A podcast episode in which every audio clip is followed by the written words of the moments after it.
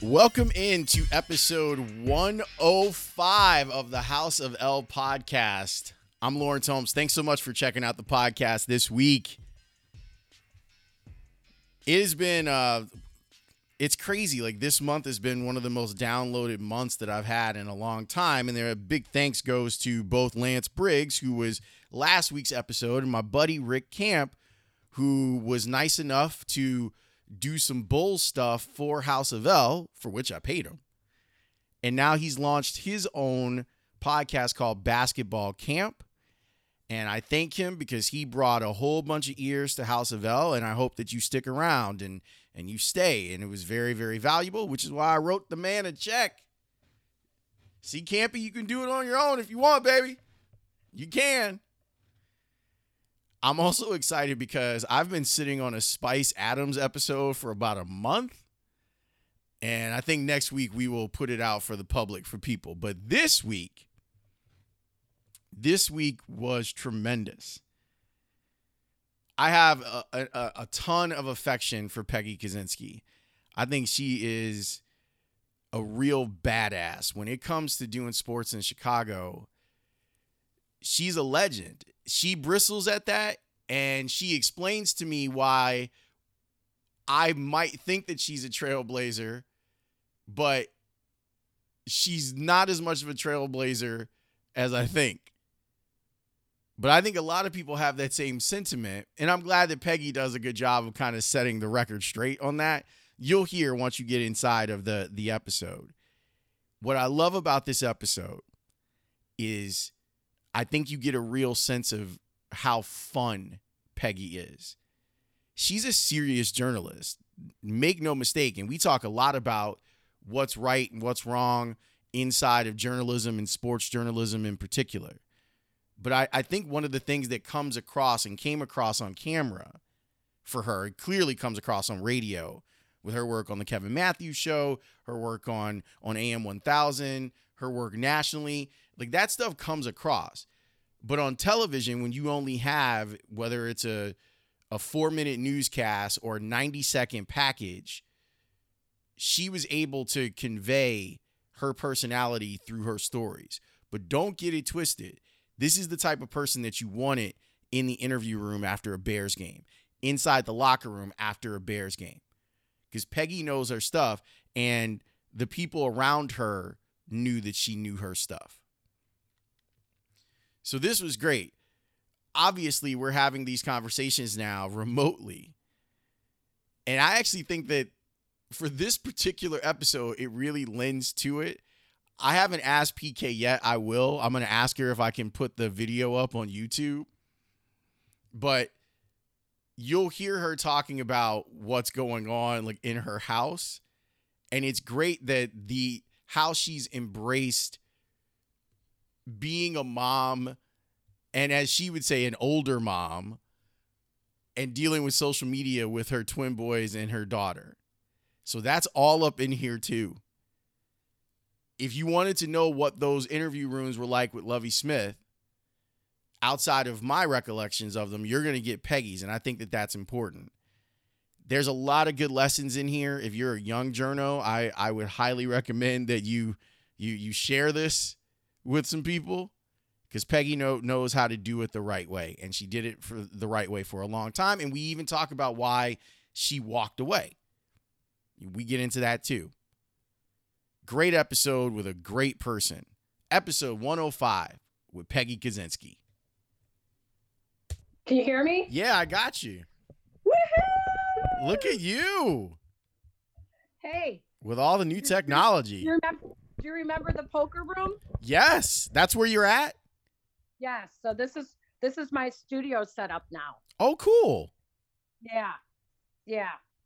So if I knew how to I think if I just uh, if I had hooked up the phone to my um, uh, your mic, board, yeah, yeah, then I could have just used the mic and it would have been much better for you. So I apologize. No, no worries. This is fine. I'm looking at the the levels right now. It's totally fine. Okay, I got to find something to lean it against. And I, am opening my bottle of wine for the night. oh, this is top notch. This is going to be a, a, a classic episode then. it can't be it can't be a Peggy after dark without me, you know, having some wine. No, I I I like what kind is that? It's um uh Mont Rose, which is a Saint Estephe 2016 French Bordeaux. Oh, fancy Yeah. schmancy. Hey, I'm cleaning out the cellar. It's what it's rainy day time. But I'm such a Polak that I I put uh I put how much it's worth on the bottom. Well, you got to know what the value is for sure. So I bought it at Binny's um, for thirty-five dollars, and I zap it with the the app, and the value is now forty-two. Look at me. Look at you. that- You are making profit after profit after profit. Oh my god, this is just so funny. My my wine cellar is completely organized now. I mean, completely. Um, I went. I, I mean, I, I can't tell you how much I've done in the last week that I've gotten done. It's crazy. No, that's a good thing. I think that that's one of the the good byproducts of this is that we're being productive in ways that we thought that we weren't going to be productive. Totally. And well, it forces us because you can't sit there and go, God, I got nothing done over two weeks. I got nothing done. Like there is no excuse. Nope, you're 100% right. There's no Yeah. excuse for that at all. Yeah. How, how are the kids? Everyone's good. You know, it's kind of hard on them to be honest. It's hard on Jason Jr.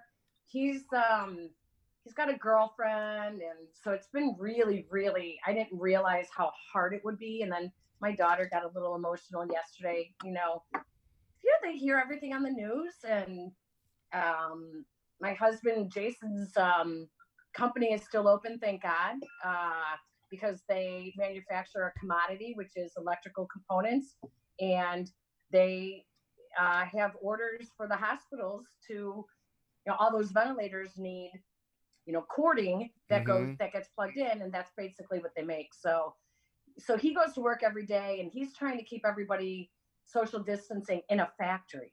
So you know we're we all get a little nervous you know but i am just a maniac with the lysol. I mean i am i went to walmart and i had my thing of wipes with me.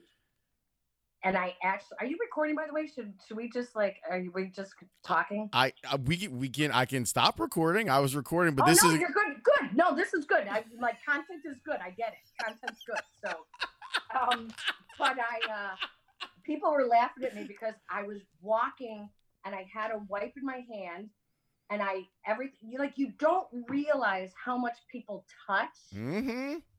Until you go there was one of the one of the footballers in italy in italy. I saw one of his tweets and he said that their highest uh, contagion uh, area is the grocery store. And he said if i could teach anyone you know in the states what to look out for please be careful in your grocery stores.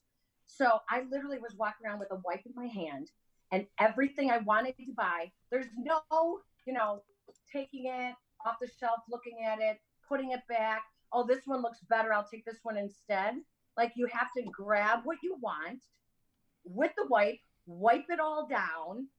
This was after I wiped down the cart, put it in the cart. Then when I was checking everything out, I wiped down the, the self checkout. I wiped down the gun. I wiped down the credit card uh, reader. And I mean, I wiped down everything. And this woman next to me was just looking at me like I was crazy. And I was like, hey, I, I don't want to take any chances. I just, I don't want anyone in my family. I feel like I am, my moral responsibility is to my immediate family. And that means when I go out, I should also, you know, I, I'm, I got to help people that are around me too. So the woman that was giving me, looking at me weird, I go, would you like a wipe?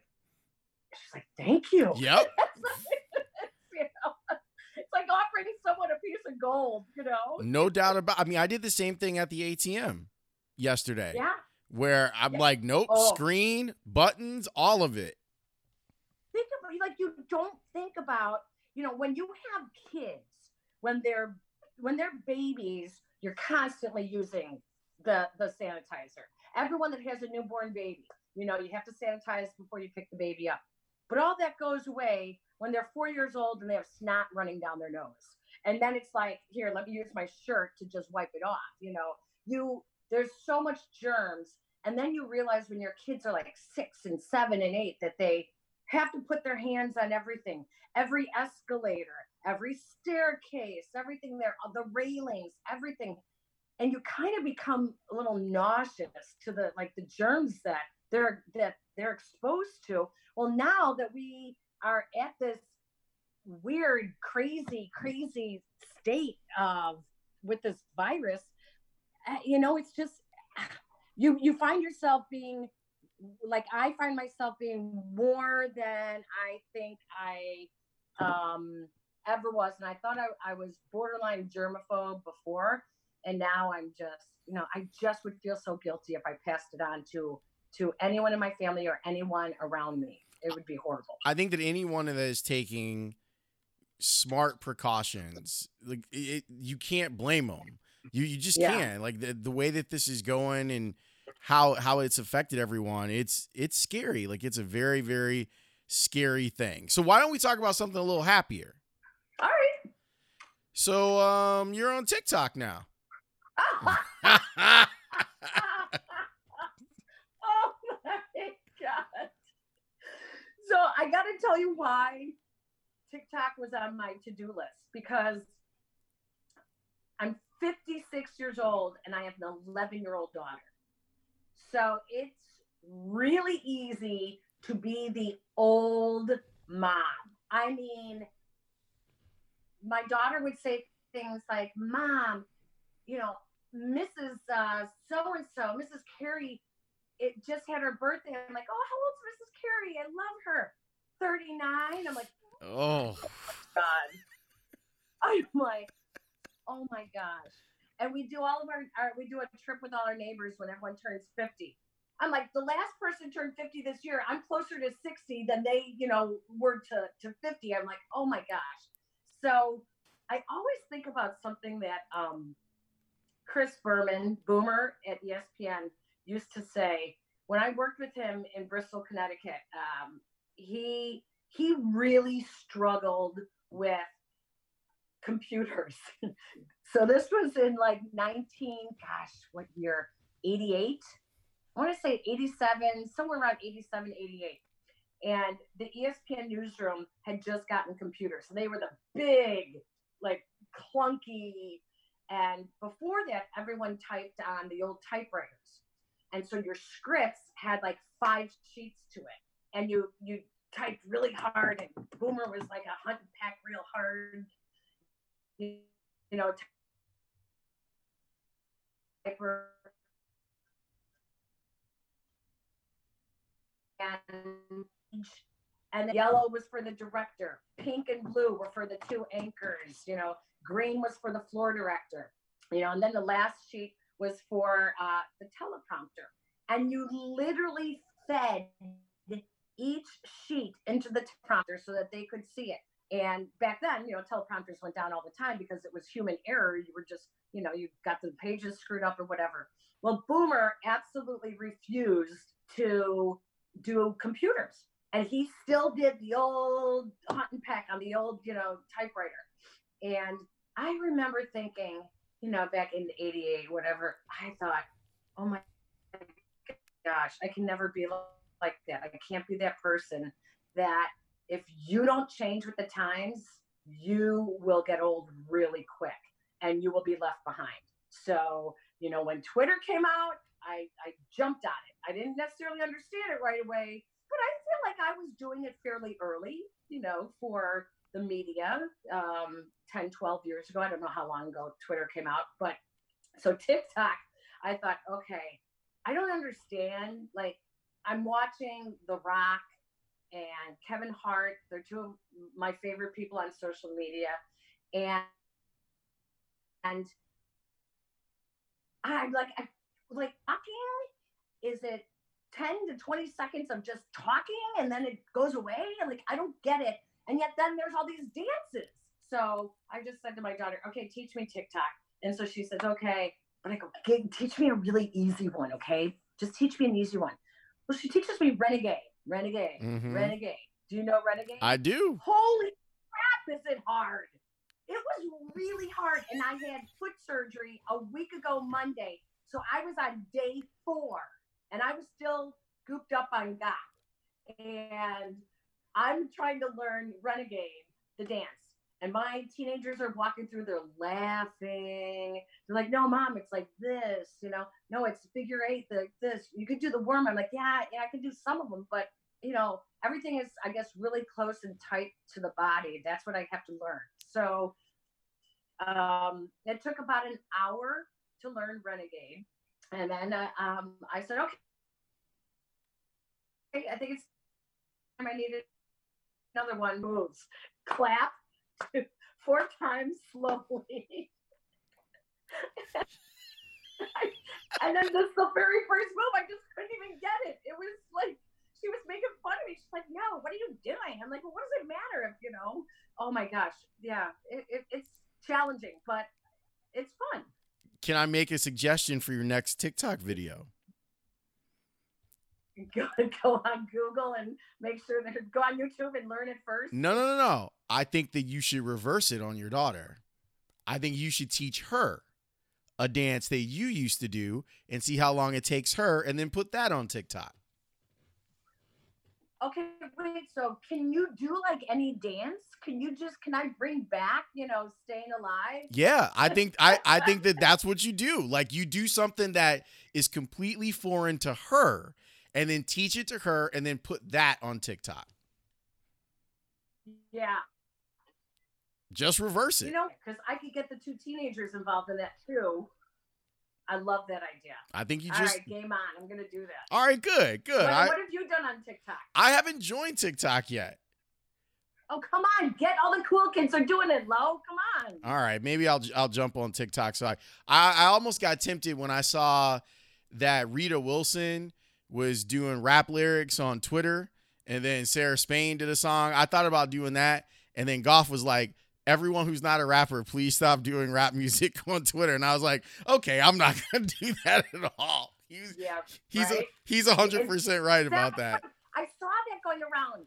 You know what? I saw that going around, but I didn't open it. I saw the Rita Wilson and I saw Sarah Spains, but I didn't open it. Is that what they're doing? Are they lip syncing? No, no, no, no. They're song? they're doing it. Like so Rita Rita Wilson was listening and so like the idea is that she's sitting there reading a book and then she she heard a song by Naughty by Nature and then she just started rapping along to it and she picked like the most difficult part and she nailed it. And so everyone it basically Yeah. became like the Rita Wilson challenge like pick your favorite rap song and then act like you're reading a book and then do your your deal.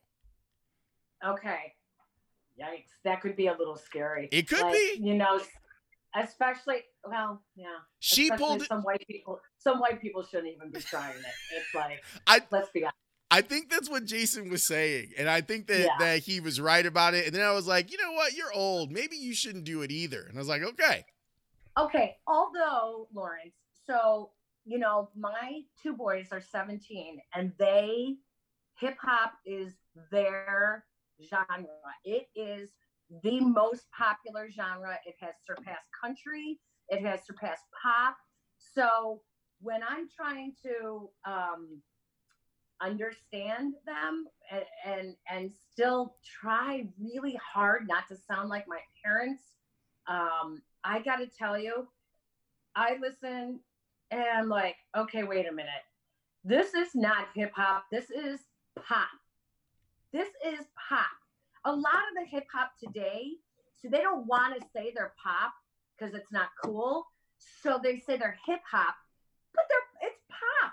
And the other thing, I'm really, really sorry, but um, I my biggest hang up right now is with Lizzo. Okay, like stop yourself already. She can sing, but you've got to get to like the middle or the end of the song before she actually carries a tune. The beginning is so bad. It's like so many hip hop songs. It's out of key. It's out of tune. You know, oh, but you can hip hip hop really fast. You can talk really fast. You can rap really fast. You know, I want to say, stop it. You can sing. Just sing. I, it drives me crazy every time a Lizzo song comes on. I'm like, that's not singing. Like if go to the end of her song and she starts singing. She can Right, sing and she can yeah. play the flute. So it's like, why don't you do those two things? Uh, she has musical talents, but it's almost like she sells out the opposite way. That she has to be a hip hop artist because that's the cool genre, you know, not what she does. So I'm just saying, these are thoughts from a 56 year old stuck at home during COVID 19. And if it goes on any longer, I'm going to be 57 pretty soon. I like that you were offering the advice because, you know, hey, uh, from different perspectives, that's where some of the genius stuff comes from. So it's not it's it's not that crazy. Uh let let's go back a little bit. Let's let's go back to I when you said gooped up on GOP, like I immediately thought back to like Kevin Matthews. Oh, yeah. Like I, I, I like that. That's a very Kevin Matthews or Jim Shorts saying. So Yeah. back in those days when you were surrounded by a bunch of crazy people on the radio, what Yeah. what were those days like? the easiest job I ever had. It it the hardest part was actually getting up because I was working at CLTV and there were nights when I I did the 10 o'clock news and the studios were in Oak Brook and I lived in Lincoln Park and I would get home at midnight. Oh, but all then my friends would be like, "Oh, you have to meet us on Rush Street. You know, we're all we're all at the hang up, you know." And so I'd be like, "Okay." So I would get home at like 1 a.m. and then I had to be on the morning show. I had to be ready to go on the air at five. So I would ride my bike um, and I'd leave my house at 4:30, and I would get there at like 10 to 5, um, and then just rip and read. But it, the thing with Kevin is, you know, we talk about it with athletes. When you are geniusly skilled at something, it makes everyone else around you better.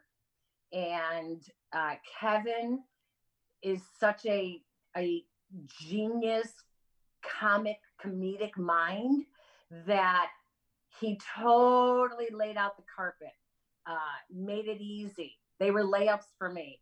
Um, the the the whole group i worked with um, jelly was the producer um, kevin doc was our engineer uh, god rest his soul. Um, we had um, such great chemistry that it was like hanging out with your friends. Oh, and pugs. I can't forget pugs. Um, we just had great chemistry, and it was funny. We all knew the t- timing was great. We didn't step on each other. Nobody tried to take over a show. Um, it was Kevin's show. He knew when to bring people in, uh, to bring in your character. I used to tell people, don't believe everything you hear. Uh, it was theater of the mind. I mean, there were times uh, I was at home on the air when I was trying to get pregnant, and I had uh, thrown my back out, and so I was on uh, a mic at home, uh, an ISDN line, and um, I, I I don't know who called in a doctor or someone called in physical therapist and said, you know, roll a ball on your back, that'll get the knot out. Well, now, you know, we use rollers all the time, but back 20 years ago, that was a very novel idea. And um, so I laid, I pretended like I was laying on the ground and it was, oh, oh, oh, yeah, oh, oh, yeah, yeah. You know, and I'm really just sitting there with my cup of coffee going, oh, yeah, oh, oh, oh, yeah, you know, it wasn't, but people said, you know, some of the skits we did that that they would drive off the road laughing. It was just our own personalities all meshed with each other, and we just kind of got it. It was the most fun I have ever ever had and got paid for. I mean, just so much fun. Yeah, that seems like a, a hard thing to chase. Where if you have that early enough in your career, and then you're like, Yeah. well, uh, am I ever going to find something like that ever again in this business? Well, especially when you you kind of switch and you turn gears and you go into sports on the news. Now you have to be a little bit more serious. And I had to kind of sell my um, my reputation. I had to set my reputation up as a as a, serious journalist um, after these years of being goofy on Kevin Matthews' show. And so you can't do both right away. You have to really kind of lay the road and you have to like pave it so that once people respect you, you can start showing your personality. You know, you can start making comments at Lovie Smith press conferences. You can show your personality more. You know, it's really, really hard. Uh, I, I think it's easier today for people to just show who they are, but then you have to pick a lane, and then that's your lane. Not many people are able to do a lot of different things. Serious journalists, stupid, goofy, funny, sarcastic comedian, stuff like that. So um, it's you know back then you had to I had to kind of like I was I was aware enough to know that I had to convince the audience of my credibility to do sports and to be believed and to be taken seriously and then to also have fun at the same time. Do you think about how radio prepared you for doing television? Oh my gosh. I remember when Frank Whitaker, um, the vice president of news at Channel 5, there they were looking to bring in a freelancer and they decided to they didn't want to hire someone regularly. And i had been sending them tapes since college. I would drop off a tape constantly because i interned there. I interned under warner saunders. And i was constantly dropping off tapes. And um, they finally said okay we're going to give you a shot. Um, david kaplan peggy and tom thayer we were going to be the Bears reporters, but we would take turns. And I took it as competition. I was like, okay, Tom had all the knowledge, but really didn't want to do the daily kind of stuff, didn't want to have to go in and talk to the players, you know, on camera. He really didn't want, like, he's perfect in the lane he's in. And that's as a, a game analyst, right? Cap at the time was doing um, college basketball coaching, and he had he had like a scouting service or something. Yeah, I can't remember. Right? Yeah, he had I... some kind of like scouting service, and he ran like a camp and stuff, and and so he had the contacts. He, you know, had that going for him. Um, and I kind of felt like I was just going to outwork the three of them and just get things done. And I kind of think that's what I did. Um, I made myself so available, uh, constantly new ideas, going in and talking to players into doing sit downs and came up with different ideas for stories, tried to be creative, you know, and I just kind of flooded them with these ideas. And when Frank Whitaker, when they decided to hire just me after this experiment, he said, You can tell you do radio because whenever we have a breaking story, you can just talk. And that being able to talk off the cuff is it's golden for breaking news. And every time we had any kind of breaking news, I was able to just talk. And so I learned to just talk, but get in there all the key information you need to pass along in your report. And um, I, it was the best thing I ever did. Was and the other thing is, radio gave me credibility. It was a long format. It's it was hours upon hours a day that you're talking. So you prove your credibility over hours a day, as opposed to a minute and 15 every day, mm-hmm. which was what TV was.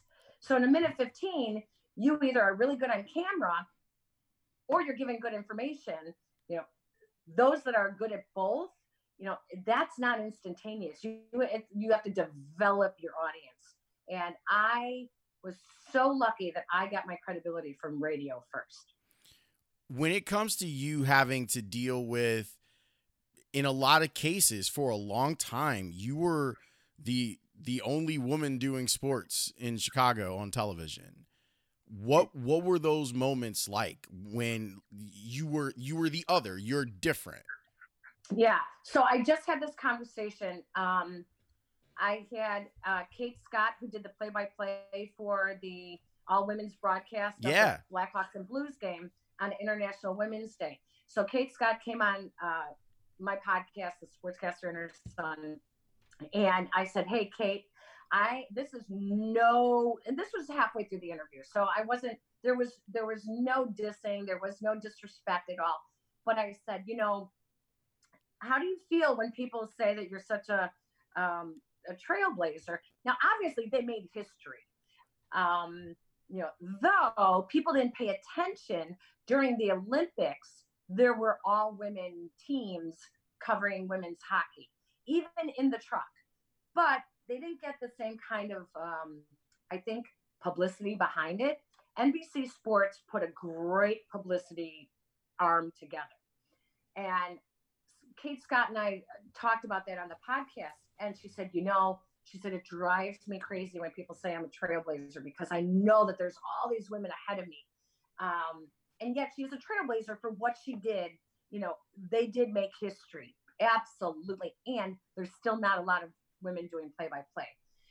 So when people say that I was the only one doing sports as a woman in local um, television in Chicago, um, I was sitting at CLTV when my coworker uh, Amy got hired. Amy Stone got hired away from CLTV to go to NBC. She was at NBC, I think, 12 or 15 years before I was. Nobody remembers it. I forgot all about that. I remember Amy Amy Stone. Stone. Jill Carlson came in after Amy left. Jill came and worked with me at CLTV. And then Jill left and she went to Fox. And so Jill was doing sports at Fox. Um, trying to think who else. Uh, there were a couple of women at the old, um, oh gosh, what was the old um, NBC Sports Chicago called? Um, Comcast Sportsnet. Comcast Sportsnet. Thank you. There were three women, and I considered that doing sports to a, a broader market than I was doing at CLTV.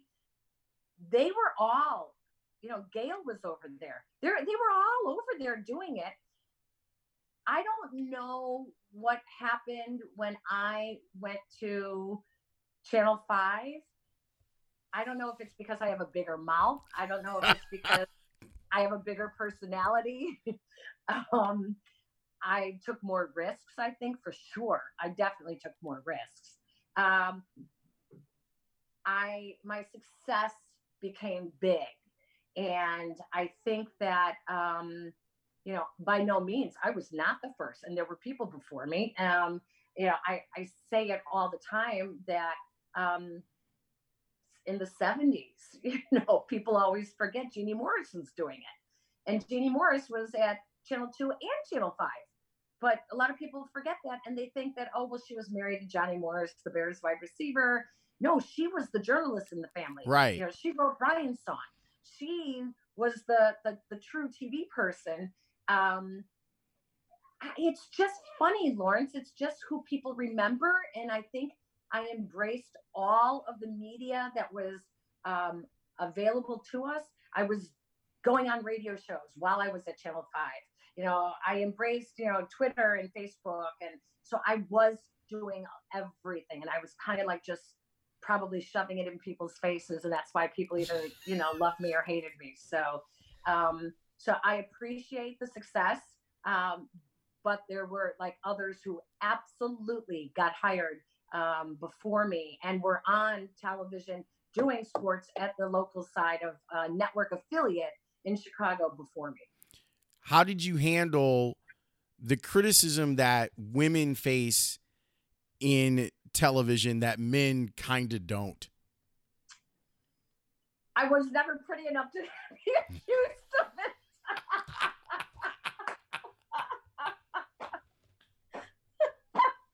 hey, you can slap lipstick on a pig. Oh, would you pig. stop? Get out of here. honestly, like seriously, Lawrence, like, like if people saw me with, with my hair up and, and stuff, um, I never, I don't think I ever have been accused of being the pretty girl. So I never thought of myself that way. Therefore, I never carried myself that way. Um, I, and if anyone ever said you're only up there because you have, you know, boobs, uh, I'd be like, wow, thank you for noticing that. like, thank you. Because no one ever hits on me, you know. Honestly, I like it, that just isn't me. That's just not it's not me at all. Um it just isn't. So I never even put myself in that category. The only thing that I will say that um I think is when they the way the athletes when the athletes would you know hit on you or be disrespectful to you. I have seven brothers, so I kind of treated them like I would my brothers. It was kind of an fu back, you know, like seriously, dude, you know, do your job next week and maybe I'll be over there talking to you in your stall. So I kind of just gave it back to them. There wasn't a lot of that. You don't know what you're talking about. You know, there, there really wasn't. Um, listen, I didn't know what I was talking about for like, I, I covered it up and I got called out a couple of times, but that's okay. You know, that's what part of the job is, is can, can you learn on the fly, learn the job and improve from, from there on. I mean, we all make mistakes you know, it just took me a long time to get over the mistakes. I think that that's a really interesting point that you raise. It's almost like people think because we cover sports that we're somehow experts in sports and to a certain degree like we have to learn some of the expertise of it but it's not that you're an expert in sports go be a reporter there's there's some some learning that takes place and sometimes i wish that that coaches and athletes that we cover understood that better. And that's that's something that yeah. I, like we're asking sometimes we're asking questions because we don't know the answer to it. And, right. and a lot of times we get accused of, well, you you know, like um, it would happen in press conferences with Lovie all the time. Like, yeah, well, you you know, no, I don't. That's why I'm asking you. So how about you just give me an answer to the question, so that I do know and I can add it to what I already know and, and become a, a smarter and better reporter. I think, you know what, Lawrence, and you teach, so you understand this aspect of it. When I was in college in the early 80s, I was taught you have to be right. You can never be wrong. You can never be wrong on the air. And that was exactly how television news started back in the 50s like you you were the authority. You had to be right. And i think at some point in the 80s and 90s when uh, it changed was um, when we we started talking more than about like the x's and o's. And um, news became more about everything from politics to religion to health to legal contracts, financials, um, with collective bargaining agreements. It became everything.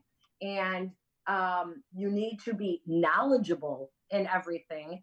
Uh, you need to know how to find the information, and you need to be very careful of presenting it uh, in an accurate way. But in the end, we still make mistakes. So I think that what I always found, like I always felt like I had to be right, I had to be right, I had to be right. And towards the end of my career, I realized that it's not so much about having to be right, it's about uh, relating to the people at home.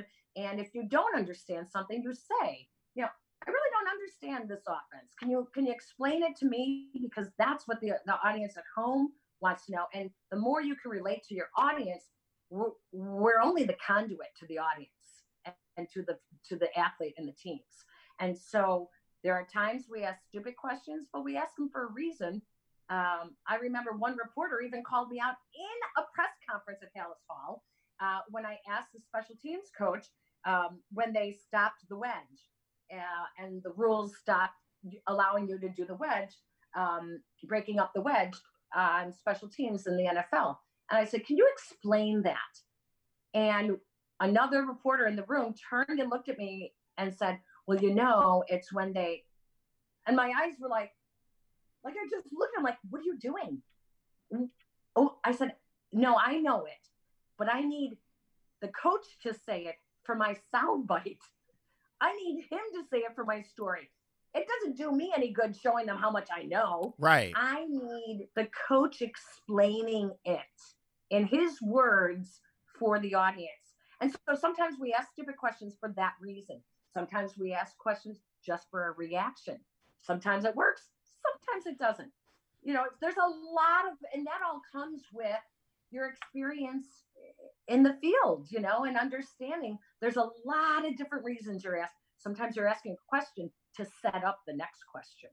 You know, there's a lot of reasons behind it. Yeah, and the, the asking questions to get the bite is something that I think a, a, lot of people in the audience don't necessarily understand. And and again, I go back to being in the room with Lovie Smith. Like, yeah, I know exactly what you're getting ready to tell me, but right. I need you to say it because you're the coach of the Bears. Exactly right. M- me saying it doesn't do any good. You being the coach of the Bears makes all the difference in the world. Exactly right. And if people read their newspaper articles um, and pay attention to where the quotes are, those are our sound bites in radio and television. Those are the sound bites that we are using in our stories. So the writers, you know, whoever they may be from the Tribune or the Sun Times or the Daily Herald, they use the same sound bites that we do. And what what sometimes we get looked at as being the dummies. You know, it's like, oh my God, you guys are so stupid. It's like, well, it's all how we have to write around the information that they're giving us. Let's talk about you and the one on ones because I've always, when it comes to trying to figure out how to do television interviews, I think that you're one of the best that that's done it in our business. What's your approach to putting together like long form sit down interviews with people? So hard. Tell me what you liked about. It. Tell me what because I'm super critical. Um, uh, I'm I'm like I would never go back and say that I was really an A at anything. Um, I was always very, very critical and thought I could always do something better and change it. So I'm curious, as a a, a member of the media, when you watched a one-on-one that I did, what was it that stood out to you? I like that that you were always good at figuring out the tone of the interview. If uh, it if yeah. it if it was a player who didn't do their job, your tone was perfect for that. If it was a fun one-on-one, like your tone was perfect for that. If it was a serious sit down where you were you were genuinely trying to get information from someone, that your tone was different from for that. And I always yeah. loved that you walked in and you would have your your pad and you would be like, "This is what I'm getting done today." So I I want like what went into your process of of getting yeah. getting that type of reactions from the subjects of your interviews. Um, gosh, you know you're you nailed it with. I was always aware of um what the topic or the athlete or the coach like you have to really you one of the things with not being in tune um, and being in the know i think it's being in the know. You know sometimes in television you um, we can't possibly use as much information as the beat writers get. And you can either take the easy way out and just be like, well, I don't need it. So why would I, why do I need to sit there for a Jerry Angelo um, information session with the beat writers when, you know, my station's never going to give me the time to use it. And I would say it's, it will make you a better reporter. It will make you understand more about um, background information. Um, if you go into an interview and you ask someone, um, oh my gosh, I can't believe, you know, the COVID virus, people are taking this so seriously. And you don't realize that maybe the athlete you're interviewing had a family member that um, was either uh, a paramedic or, you know, a first responder, or maybe, you know, um, had a death in the family recently. You're like, you have to be really aware of as much information as you can possibly consume to understand what you think you're going to get. Now, you have to be open enough to know it can change, but you have to at least go into it thinking this is going to be tough on them.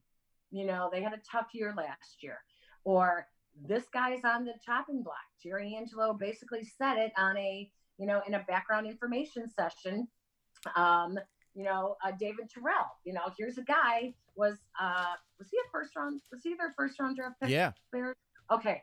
So you know things like that where you stop and you say, okay, um, I'm going to go into this, and I know that this year is going to be it for him. And so there's got to be a little bit of seriousness to it. Um, so I guess I just really try to always be so in the know as much as I could um, because that comes through in the interview. And when they realize that you know some things, uh, they give you better information, they give you better answers. And now the audience is going to find out maybe one thing that they've never known before. And that should always be, you know, the, the goal of any story or interview. Give them, let them walk away with this is the information age. I mean, uh, people can find out everything. We need to give them something they can't find out. So be a good interviewer. Be someone who's really in the know and tries to just absorb as much information as possible. How did you go about building your credibility in locker rooms? Um, you know, it's funny. When I first started at CLTV, um, uh, Glenn Kozlowski said something to me. He was playing for the Bears. And uh, for those who don't remember, I think he was number 88. He was special teamer, um, tight end. And uh, he was like watching me in, in the locker room and he asked me, he said, Did you ever play sports? And I thought, uh oh, here we go. It's going to be the you didn't play, you don't know what you're talking about. And um, I said, uh, Yeah, I was all city basketball player here in Chicago. Um, I was like second team all state. I played volleyball. I played softball. Actually, I kind of played everything. I have seven brothers. Yeah, he was. Yeah, I could tell. I could tell you're an athlete. I could just tell by the questions, the way you ask the questions, like you understand what goes in and you understand what you know might come out. Um, and so you know he he he and I were talking about that. Um, he's like, "Don't ever lose that," and I was like, "Yeah, yeah." And then he said to me, um, "I don't know if I should even say this. This is a little bit on the edge. That's okay for the podcast. It's okay for the right? podcast okay. So he's like, Oh, you played basketball? And I said, Yeah, I did. I played basketball. And uh, he said, Really? Did you play in college? I said, No, I blew out my knee um, in uh, city tournament and then state uh, when I played for Resurrection High School. And he said, um, Oh, are you're not lesbian, are you? I said, I said, What? No, I'm Polish.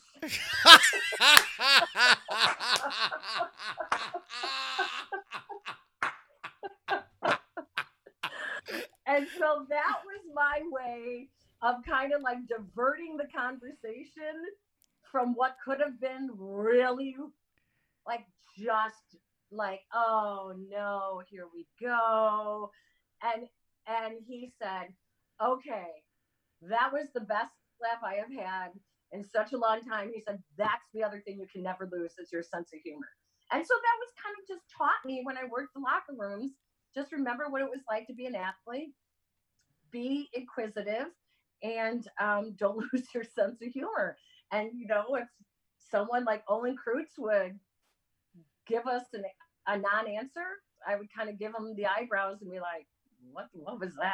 Like, that really wasn't an answer you know, and he would just kind of laugh and be like, okay, great. All right, Peg, you know, so yeah, it was just, I don't know. I think it's just my personality. I just kind of, I just kind of learned, you know, use everything you have. I, I really enjoyed. You think people are going to be mad about this? No, that, I, I think my pe- Polish I think that's going to be a fun laugh for people. I think that that's a great way to answer that question. To tell you the truth, I'm sure I'm sure Kaz will like it too. Like that's a funny story. I Oh, I loved I loved covering the Bears while you were covering the Bears. We had very different relationships on the microphone with Lovie Smith. Like mine was uh, very antagonistic and adversarial. Yours was not unless it needed to be. And Yeah. and then you you- so when how when do you know to turn it on and to turn it off? Because I I feel like if I could go back to that version of myself, I would be um I would be more mindful of the adversarial approach that I sometimes took. Like I I still wear it as a little bit of a badge of honor because all right, so I got a Lovie Smith story. Can I tell you a Lovie Smith story? Yeah, for sure. So we're at training camp down in Bourbonnais. And you remember how they used to have the bikes, like Lovie started the whole bike thing? Yeah. And so I'm standing out there. I was listening back. Like I had interviewed someone before lunch, and everyone else had kind of gone into lunch. And I'm standing out there by myself. And Lovie comes up and he goes, Well, I see you're with all your friends. And I said, Yeah, and with all your championships. oh, oh, oh! You did it. Yeah, I did. Oh, wow. But oh, in, wow. Yeah. So we that would happen a lot. Like that would we would I would get after it with him a lot. And in press conferences, this happened a ton. I always like that you ask pointed questions. You did it with a smile until you did you had to not do it with a smile. Yeah. So where did that come from? Well, you know, at some point in my career, I really started to love the digging for a story. And um, I, what I found is I wanted to be more like the beat writers. But in TV, you can't because you have to cover every team. You have to cover the Cubs, the Sox, the Bears, the Bulls, the Blackhawks, the college teams, you know, high school. Um, but I just craved like information and the truth. And I think, I think like as I became a veteran reporter, I realized when we were being fed a line and I did not want people to look at me as like you really believe that stuff that they say to you? You know because i could i started being able to see through it. And it bothered me when they assumed that the audience was so i guess stupid can be harsh but for Naive. lack of a better term, naive, that they're going to believe whatever the coach says, right? And um, at the same time, that we reporters just write down whatever the coach says. And I think that with Lovie, that's where we started to we we started out great, and then obviously as things got tougher towards the end of his career, he got more defensive, and he really tried to be defensive in his, you know, a lot of, um, well, I'm the coach of the Chicago Bears kind of answers. And it really wasn't good enough sometimes. And I, um, you know, listen, I, I used to keep a, a quote from, I want to say it was Bernie Goldberg. He does HBO Real Sports Yeah. um, who used to say, you know, if you haven't pissed someone off as a journalist, you're not doing your job. And the point is not to be adversarial and to be, you know, aggressive and go after people. The point is to just try to get the truth. And don't be afraid to ask for the truth. Um, because in the end, we all want transparency. As sports fans, we want transparency. And um, I really got it. Like, I got the fact that teams tell you what they want you to know. And, um, you know, it wasn't good enough when prices were going up for tickets and you know, the amount of money being spent, like they, I always felt that the fans deserved the truth. And so I kind of really dug that going after, you know, like the truth is okay. It's okay to give the truth. Um, and it, you know, it worked. Listen, Lovie and I, I would say we probably have a, a good relationship now. Not, you know, I'm, I'm, he's, I'm sure he's still angry about some things. I'm sure he feels like the media got him fired. Um, but um, I think overall, you just want your entire body of work to be what they judge you on. And I think overall, you know, he's called me in the principal's office. He didn't like, you know, I would roll my eyes at the press conference, and that drove him crazy. And he would call me out after the cameras were off, call me in the hallway. So, you know, I was disrespectful sometimes, and other times, you know, I got some good advice where, you know, PR guys would be like, hey, this isn't talk radio. You know, you need to decide are you a talk radio host where you can just throw everything out there and you, it doesn't necessarily have to, you know, be backed up by anything? you know, uh, or are you going to back it up with facts? And so I thought, okay, this is interesting. And so I really tried to find a balance and find the balance of what people want to hear, what they deserve and um, you know what makes interesting conversation. Like when you go home and you're like hanging out and at, at home, is this what are you going to talk about? Are you going to talk about? Oh my God, did you see what Lovie Smith said today, or did you hear? You know, like that's that's a little bit of what I like. I wanted that. I wanted people to be talking about it. All right, I got two more questions for you, and I appreciate you being so gracious with your time. This, oh my god, this is gonna be like uh, this will be our epic episode. oh, look, this is what I love to do for for House of L. It's like great. I love to do this, like so I can really talk with people. And now you're on what your second glass of wine? no, it's still the first. Look, it's just not much left. All right. Well, this one's a more of a technical question. How did you deal with? Because when I was working at Channel Five, this is this is the shit that drove me crazy. You spend four or five hours putting together your four minutes. You get it. You, Jeff Glick's yelling at you. Dave Breyer's yelling at you. You get everything that you get done. And then they go, we're to need to take 20 seconds. Oh. It okay, Lawrence. I came from ESPN. I was the producer. You never cut uh, a package without discussing what the importance, like what you need to cut out. Like at ESPN, that was disrespectful. It was really hard for me to get used to at the local level that you just turned your stuff over and then you watched it on the air that night and they might have cut out 20 or 30 seconds.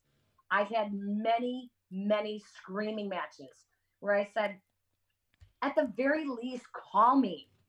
I can tell you what doesn't need to be in there, but because you need to save 20 seconds and that soundbite was 20 seconds, that was your convenient cut. That was the most information of the entire story. Like you don't take that part out. And so it drove, like, I thought about every detail of my packages. I thought about the rate of a dissolve. Do you want a slow dissolve for the emotion, or can you just do a quick cut because you're just going from one thought to the next? I thought about um, what type of transitions we were doing between shots because I wanted the audience to actually not realize why they were thinking something. Um, was this comedic? Was this not? Uh, this is information that nobody else has. This has to be in there. He did not say this to anyone else. You know, it drove me crazy. And I understood why local news can get such a bad rap because it comes down to we need we need to save 20 seconds. We needed 20 seconds. I had to cut 20 seconds out. And it's like it can it, to me it can ruin your reputation for what the point was you were trying to get across. And um, I never dealt with it well. they can tell you. I was a bitch. I was a bitch when it came to you cut my stuff out. Like we are going to talk about what because listen, I was obnoxiously um, uh, uh, I really owned my stuff. And I really wanted them to realize like they didn't get this over at Channel 7. Like I got this. I know that they didn't get the Tribune didn't get this. Like this short little bit has to be in there because it's that it's that important. And I even had, as an example, one point I did in uh, one of my stand-ups. It was one of those oh gosh, we don't have a lot to go on today. And the more they make everyone get the same information, the same press conferences, the same availability. I was in the Bears locker room and Jay Cutler had walked through the locker room. He was just going, just cutting through with his food. And he looked over at uh, one of the wide receivers and he's like, Oh, glad to see you're playing, you know, happy sack or whatever it's called. He's like, uh, you need to be in the film room working on your routes. And I heard it. And I was like, hmm. And so I did a quick, I did a quick check. Oh, targets. Four targets last week, one for four the week before, one for four, week before, zero for three, week before. I was like, ooh, I can turn that into information. And so it was something so teeny tiny, small, um, but I used it in my stand up and uh, came out of it with a graphic of this wide receiver and the last four games. And I had one of the Tribune reporters said to me, that is the kind of information that people don't realize is information. The fact that you picked that up just from standing here in the locker room Everybody else is standing here just kind of doing nothing. Eh, he said, that's what made that story stand out.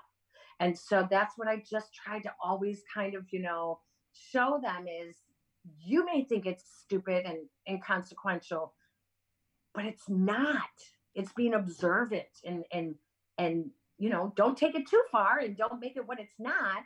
Um, but is there something to this? You know, so that's what you know. Uh, my mind was always like, which is why I needed a much needed rest because my it's like it's like a rat being on the wheel when I wake up in the morning. I, I still get up between four and five every day. My mind is just like going like that. Well, it used to drive me crazy with the live shows too. Like that would drive me insane. Where we've cut it as as as deep as we can cut it. Like now you're talking about like no establishing shots and stuff. Yeah. Because we're gonna we need it for weather or for whatever, whatever story. Like because sports is usually at the end of a show, we're usually the ones that would end up getting the brunt of that.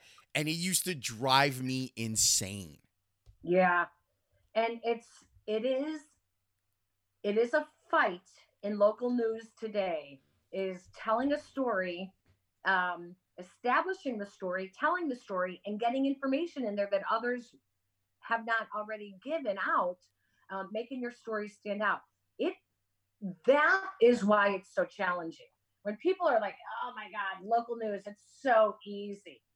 Yeah, you're right. It can be really easy, or you can really find it very challenging because you only have, uh, on average, a minute 10, a minute 15 to get the story out there and to try to make how am I? How am, is my story going to stand out from someone that's watching Ryan Baker on Channel Two, um, Mark Giangreco on Channel Seven, or um, Dion Miller or Megan Mawicki, um, Dan Roan on Channel Nine, Corey um, on Channel Thirty Two, on Fox, or Lou Canellis, and you know all the something has to make people want to tune you in. Some there has to be something. And for me it was information. I was trying to get information. It was you know i'm not going to get them to tune in for my looks. I'm getting them to tune in for my information. Trust me on that. So are you are you happy having walked away? Yeah i am. I think there's never the right time i feel like I understand athletes even more than I thought I did understand them before. Um, you know, was it the right time? Uh, it was probably early, maybe too soon. But the reality was, Lawrence, I could not go to work every day. I hated it. I was mailing it in. I wasn't putting any effort behind my stories. Um, I absolutely could have stayed. My contract was up right after the Cubs won the World Series. Um, I was like, what am I doing? I, I don't like that drive that I loved. I love the the thirst for information. Um, it was thwarted. The teams were getting tougher to deal with, uh, more restrictive. I had personal issues, all of that stuff. And I thought, well, you know, I've always told people don't be that grump. Don't be the one that's bitching about the industry. You know, you got to walk away when it's time to walk away. And yeah, it's not, it hasn't been easy the last three years. It'll be four years. Um, it hasn't been, but I think, you know, trying to find what is going to drive you when you're in your mid 50s you do not have the same energy you did in your 20s where you can work four and five jobs well maybe you do um, but you just don't have that drive um, so like i had a really good friend I, I, asked for a good year before i did it i asked a lot of friends uh, i have a lot of friends who are older than me a lot of friends who are younger than me and so I asked my older friends, you know, how did you know when the right time was to retire? And they were all men. Um, no, there was no one answer. But one friend of mine said, you know, everybody goes back to work after one year, retired. Everyone is like, this is like, I can't handle it. I'm going back to work.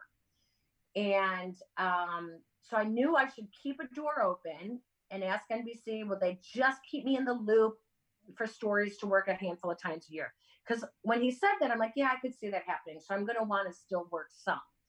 Um, trying to find what's going to fill the void is the hardest thing without realizing that the clock is ticking on life, you know? Mm. Like when you're 25, it's like, oh my God, I would kill to have all that free time.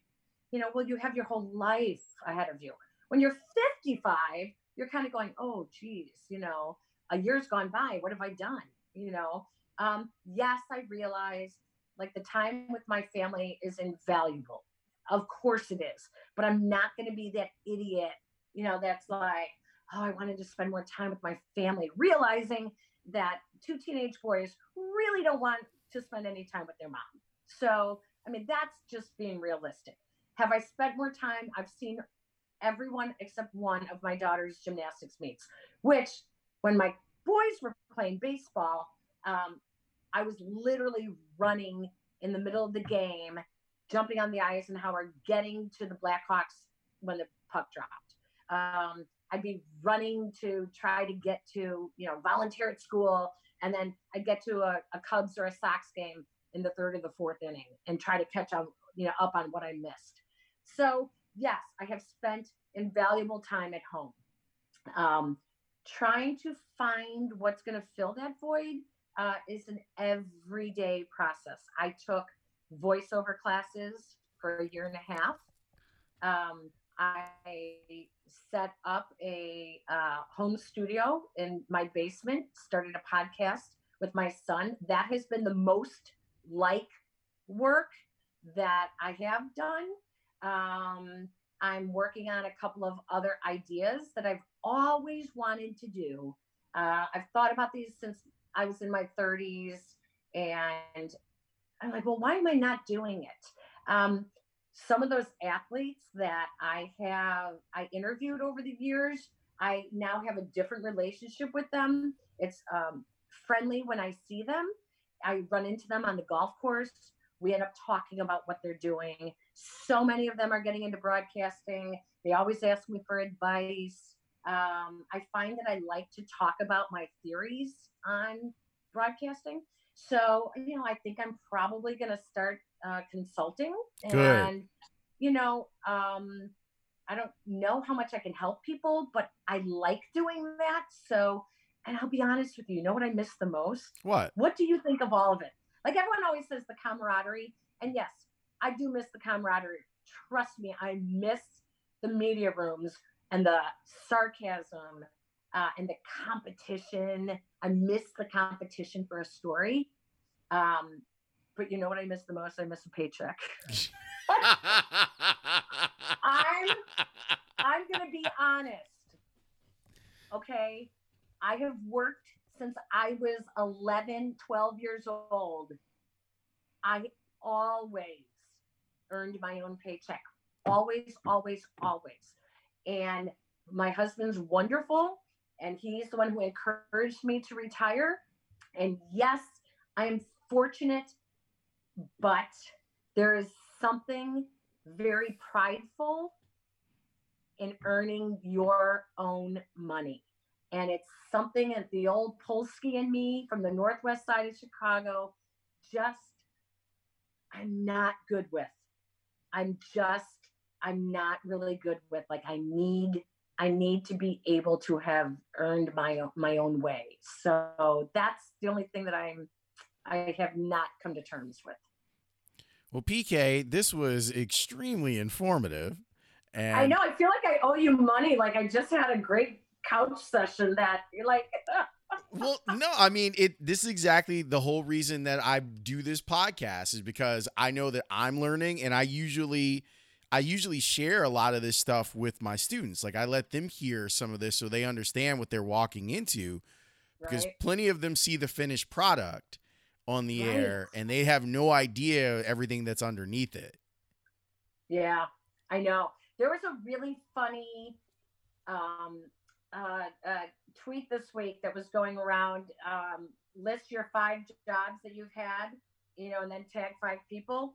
And when you look at people in the media and the jobs that they've had, I I was laughing so hard because I, I want to tell my son who's going to he's you know decided to go to UT Austin to pursue sports broadcasting. And I told him, listen, buddy, like you're going into an industry that you don't make money for a long, long time. Long time. And you got to really love what you're doing. And you take whatever jobs you can get, you know, to pay your bills. And I'm reading what some of the other media people wrote as some of their jobs. Dion Miller worked at an Amish restaurant. what? what? so, I mean, yeah, it's really like people need to realize that it's like anything. We all, these were, this was our goal. And we're all the survivors. We're the ones who made it. But not everyone does make it. And that's why it's like, it's, and that's with any industry. People fall out of every industry because of the challenges. And it's, you know, the strong survive and keep your eye on the prize. Well, thanks for this. And I'm looking forward to I hope that you implement my TikTok idea because I love the idea of like you teaching your daughter the Charleston. I, Lawrence, what the fuck, man? I'm not 80.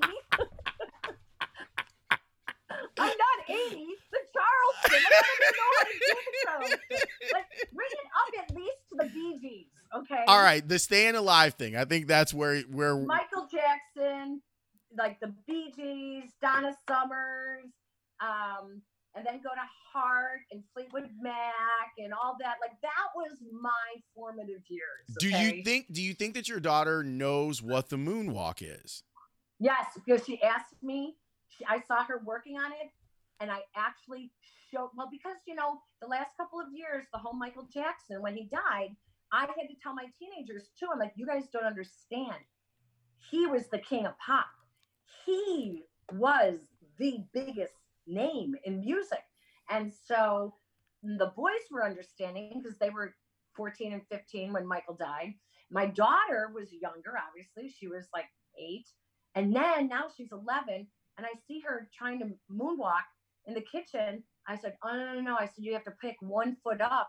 You have to pick the whole arch up. And she looked at me, and I showed her how to moonwalk.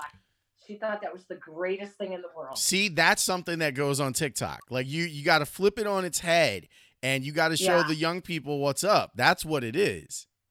Oh, so that's a great idea. She could totally like do, you know, a renegade move, and then I bring back a Michael Jackson move, and yeah, yeah, yeah, we'll have to work on it. Listen, if this COVID goes any longer, you're right.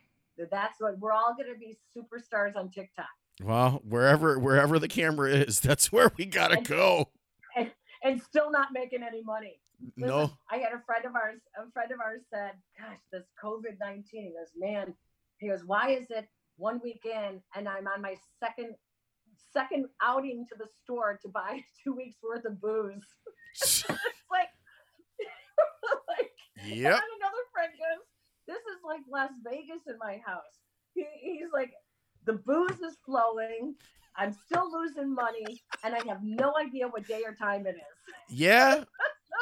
You know what? Like for me, the weekends have been the hardest. Like during the week, like I still have my routine and I'm still doing the radio show. So that yeah. that makes sense. Saturday and Sunday, I have no concept of time or what I'm doing. I know it's crazy. It's gonna be. I think we're all gonna come out. We're gonna come out on top. There's gonna be a positive everyone. I really do. I really believe that that everyone's going to be, you know, um, more empathetic to each other. I hope so. Um, less self-absorbed, and um, you know, we're all gonna realize that we all kind of went through something together. but not before you put that TikTok out. Yeah. All right. I I look forward to us sharing a space together again soon. For sure. Would love it. Thank you, Lauren. Thank you so much for doing this. I'll talk to you soon. Bye. All right. Well, if you were ever wondering why all of Peggy Kusinski's coworkers just adore her, you found out why listening to that episode. She's just she's just great. She gets it. She's a lot of fun. She is embracing being the mom that is now doing dances on TikTok, which I don't know if I would have ever guessed, but you can never put anything past Peggy. She's an absolute legend. I loved hearing the stories about her talking about working with Kevin Matthews, who's someone that I need to get on this podcast. I don't know if I can handle talking with Kevin Matthews because I'm such a big fan of his. It would be like me getting Dahl on the podcast. I would probably fanboy out a little bit, but that's okay, right? Like that's allowed. You don't mind that when I fanboy out on on some of this stuff. And Peggy's just she's just dope, man. Like I it's hard for me to even describe like how helpful she was when I made my jump to television. She was really helpful in teaching me like how to take some of the lessons that I learned from radio in crafting a story and then figuring out how to translate that to television. Her and Paula Faris, and you should go back and listen to the Paula Faris episode. It's a few episodes back. Her new book's coming out, as a matter of fact, this week. So it would be a good time to revisit that conversation. Because I just got Paula's book and a really nice note in the mail. But those two women played an instrumental part in me wanting to continue to do television. Because I saw how they were they were doing it and they did it the way that I wanted to do it. So it, it left open possibilities for me that I didn't think were even there. But Peggy's the truth, man. She's the absolute truth. And you, you're not going to find anyone that has a bad word to say about her. And they better not say it in front of me. If they do have a bad word to say about her, we're going to be fighting. Thanks so much for listening to the episode.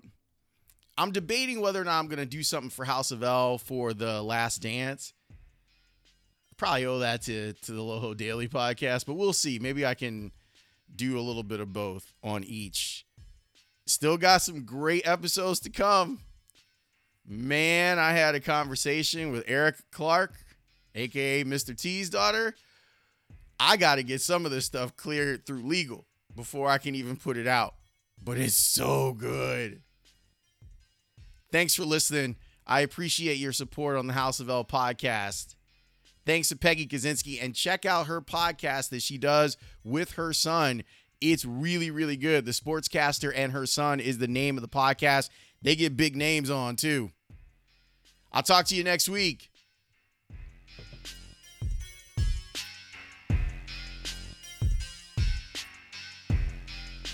Peace.